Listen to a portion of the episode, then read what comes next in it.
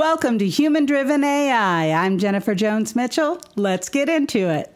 Well, it's been a really exciting week for AI lately, uh, especially when it comes to generative tools and integrations within existing software. Mm, yes. You know, when I give uh, my AI training and workshops for people, one of the things I tell them is you don't always have to invest in an entirely new suite of generative AI tools. Start by looking at the tools and software that you have already and see what integrations have been added because all of the companies are doing this right now and enhancing their tools with AI. One of my favorite examples of this is the entire Adobe suite. Right, right, yes. Carrie uh, just bought that, yeah. Yeah, Carrie just bought it and, and is using it for uh, all kinds of crazy content. One of my favorite features is within Photoshop, you can now do generative fill. So here's what I mean. Let's say you have a headshot in Photoshop and you want to add sunglasses. All you do is circle around the eyes and then just type the word sunglasses and it will instantly put sunglasses on the face and it will even give you multiple options that you can choose from.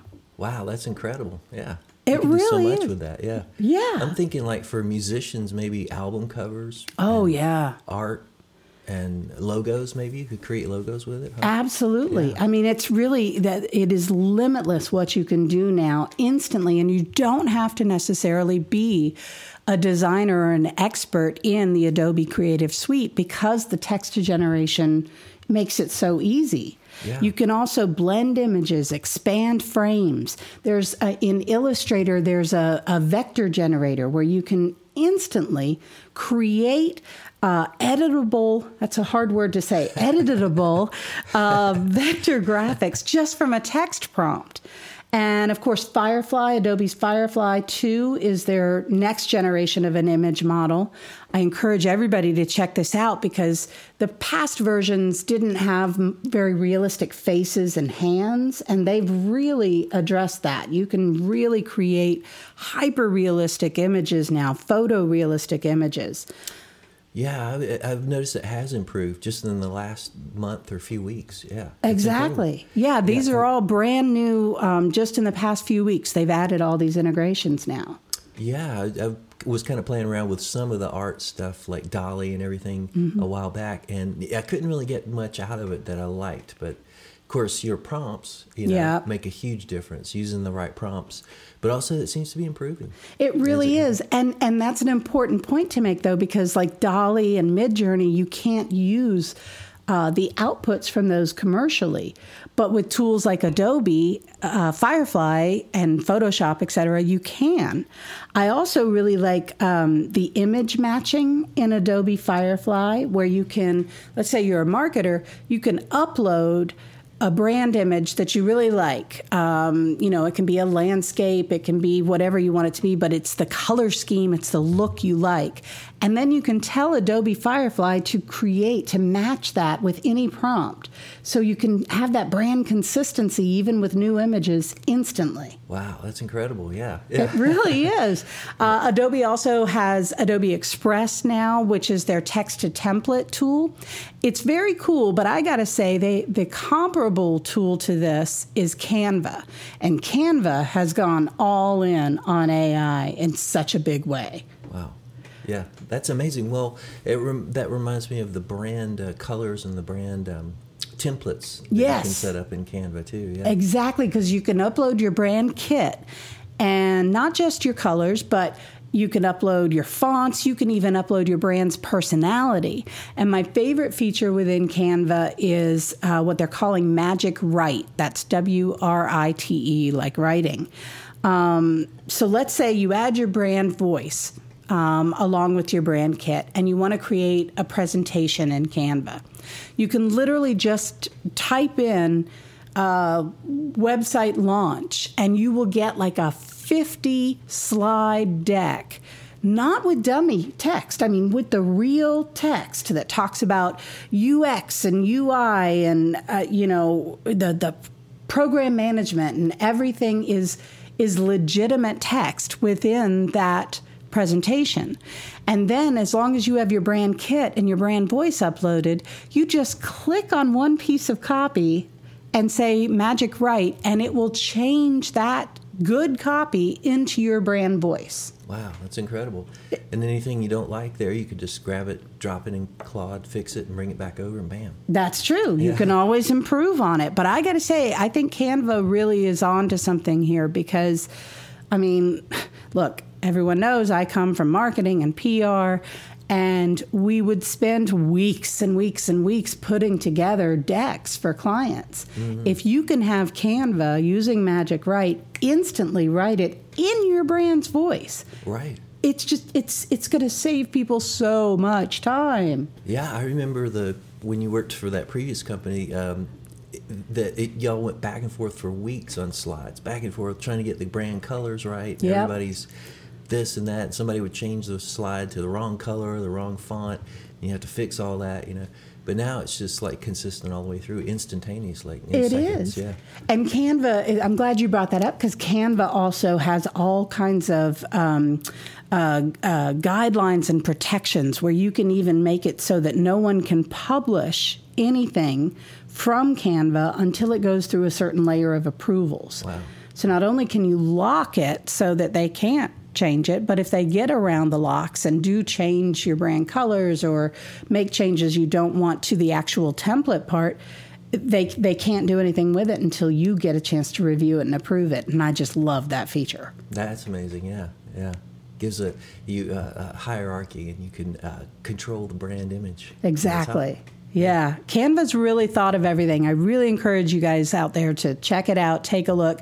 Of course, the creative Adobe Creative Suite is amazing too, but I really am loving what Canva's doing um, in terms of text to templated content. It's gonna blow your minds. The other big trend that I'm seeing right now, or an emerging trend, I should say, is uh, there's a new generative AI tool that launched called Latimer. It's named after the African American inventor Lewis Latimer. And basically, they're calling it the Black GPT because this GPT was trained almost exclusively on all the content from the HBCUs, that's uh, historically black colleges and universities. So here's what blows my mind. This content, this GPT, was trained on all of the literature, political views, perspectives, points of view from people of color. Now, it's no secret, I am a white woman. so if I create marketing copy targeting people of color, it will always have kind of an arm's length inauthenticity because my understanding of the black experience is obviously always going to be an arm's length. Sure my under, my knowledge of the black experience comes only from my friends, uh, movies, books, music, etc. So it's it's always just exactly. slightly distant, right? Right, right.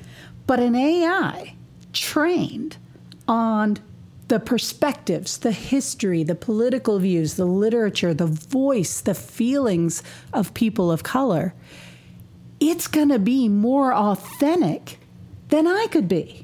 Wow, that's incredible. Yeah. that just, I, am sorry, but that blows my mind. The AI would be more authentic than a human. Amazing. Yeah, that's interesting. It's just, it's mind blowing to me. Yeah. And I also think that this could be a sign of things to come. We could start to see, at least I hope we start to see, more audience specific AI, mm. like an LGBTQ GPT Yes. It's a lot of letters, but you know what I'm saying right, there. Right, yeah. Or a, a, a, a, GPT that is trained on women's literature and political views and points of view and perspectives to connect with women audiences. Yeah, yeah, and eliminating the bias and all the things that you would get from normal. Exactly. Uh, yeah. Exactly. Yes. Huh, amazing. That's incredible. Well, you could do the same thing with music, right? Yeah. Music. Uh, you can have a music GPT. Yeah. talks the language of music, those types of things. Yeah. That's incredible. Um, yeah, I mean, you can have all kinds of different specific or uh, GPTs, right? Yeah, you could have retail GPT that is trained on retail brands and the retail marketplace and the, the changing media landscape, and you could speak to retail brands in that authentic way. I'm not saying this exists yet, but I hope somebody's working on it. If not, we need to start working on it.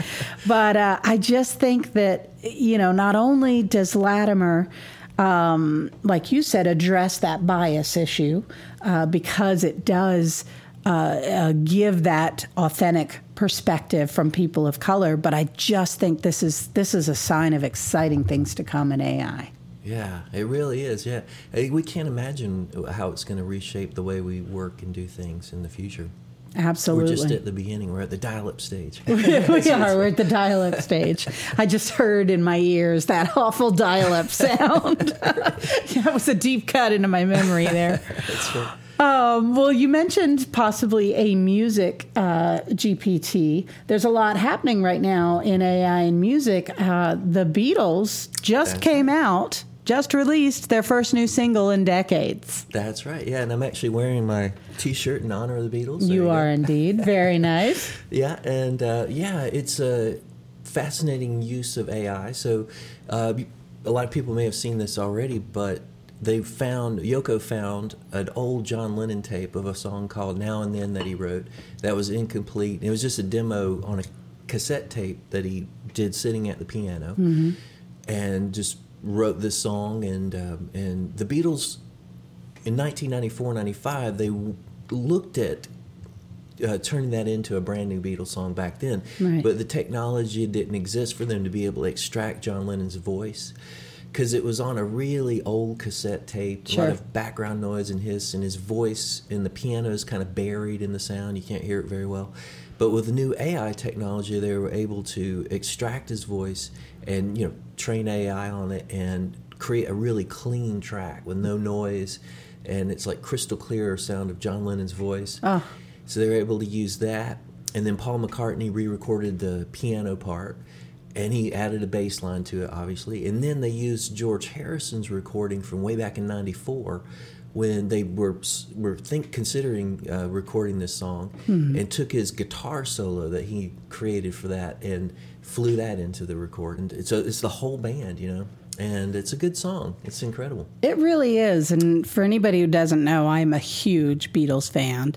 And when i first heard it and you hear john's voice so clear yeah it, it, I had goosebumps. I even teared up a little bit. It just yeah. it's it's incredible. And I know that there are a lot of implications around this in terms of how people can use and recreate other other musicians' voices, and you can hear more about that from my incredible husband here. I don't think I introduced you on the podcast, by the way, when we started. So for anyone who doesn't know and hasn't been watching the podcast, this is Dr. David Mitchell, who is my husband, but also a brilliant music composer and educator. Well, uh, you. are welcome, honey. Well, thank you very much. so uh, you're going to do a whole podcast on this as well uh, on your own podcast, and I'll make sure to link to that where uh, you can hear more about it. But it's just another example of how AI is opening up so many new opportunities for artists, for marketers. Um, just for anybody who wants to create something new using the latest uh, technologies that are around. It's incredible. It really is. Yeah, it's going to put a lot of power in, in people's hands, you know, going forward. You just have to be open to it and willing to learn new tools and think in a different way. Absolutely. Always. I, will never understand anybody who doesn't want to evolve with technology, especially with AI, because we all know generative AI is transforming how all business is done. Um, and there's just so much to learn from it. There are, of course, risks using generative AI, which takes me to our next topic, which is uh, the Biden administration uh, has upped some of their efforts to regulate AI. Um, initially, I will say uh, this seemed a little bit more like just more of the same kind of toothless efforts where were asking the tech companies to regulate themselves, and we saw how well that worked with social media. Yeah. Um, because you know some of the the things that Biden is asking for, he's requiring all the tech companies to share uh, their safety tests with the government and to develop standards around um, you know cybersecurity. But I do like that as they develop those standards, they have to work with um, the Department of Homeland Security. They have to work with the National Institute of Standards and Technology. Mm. Um, so he's starting to bring in more government around it, which I think is good. I know deep fakes are a big centerpiece of the Biden administration's concerns and everyone's concerns around AI. So he has uh, told the Department of Commerce to develop watermarking to authenticate um, official content. And I think this is so important, certainly for governments, but for brands as well, to have a watermark, not just the watermark that says this was developed by AI. But also a watermark that you can use if someone creates a deep fake of your CEO saying something to be able to say this doesn't have our official watermark on it. You now have a way to prove that that is not official content. And I think that's incredibly important. Yeah, that's amazing. Yeah, absolutely. And, and that needs to happen with music for sure because uh, they're training a lot of this stuff on files that they're scraping from the internet and various yeah. places, YouTube and all that. And uh, but that's musicians' voices, you know, that they're borrowing from. Um, but I also wrote an article about this too, where a lot of artists you know, if you opt in on this, there's a huge upside potential. If you allow your voice to be AI to be trained on your voice, yeah, and then you could get a percentage of each song that your voice is used on. You know, that needs to be worked out for sure. Uh, and then you know, musicians need the ability to opt in or out, and they they need the ability to get revenue from their voice voices being trained. Absolutely. AI being trained on their voices. So, yeah, but that could be a huge upside potential for artists who are open to it. You know, yeah, like Grimes, the lady who said anyone could use her voice, no mm-hmm. problem. So, yeah, I mean, it's it's fascinating. That's a whole other revenue potential. You know, then it wouldn't even have to go to the studio record anything. Their voices just show up on tracks, and you get percentages of it. You know. Don't That's amazing. passive income. exactly. and so they go. would put some kind of tracking pixel in that. So any t- anytime anyone used that voice and then altered it with AI, that original artist would get a percentage. Yeah, I mean, I don't know how that would work. That's a little bit beyond my technical okay. skills, to be honest with you. But yeah, some type of watermark maybe in the sound file, probably in like the metadata. But then if you're training the AI on the sound file, it's not the original sound file. It's just the shape of the timbre of their voice. right. Know?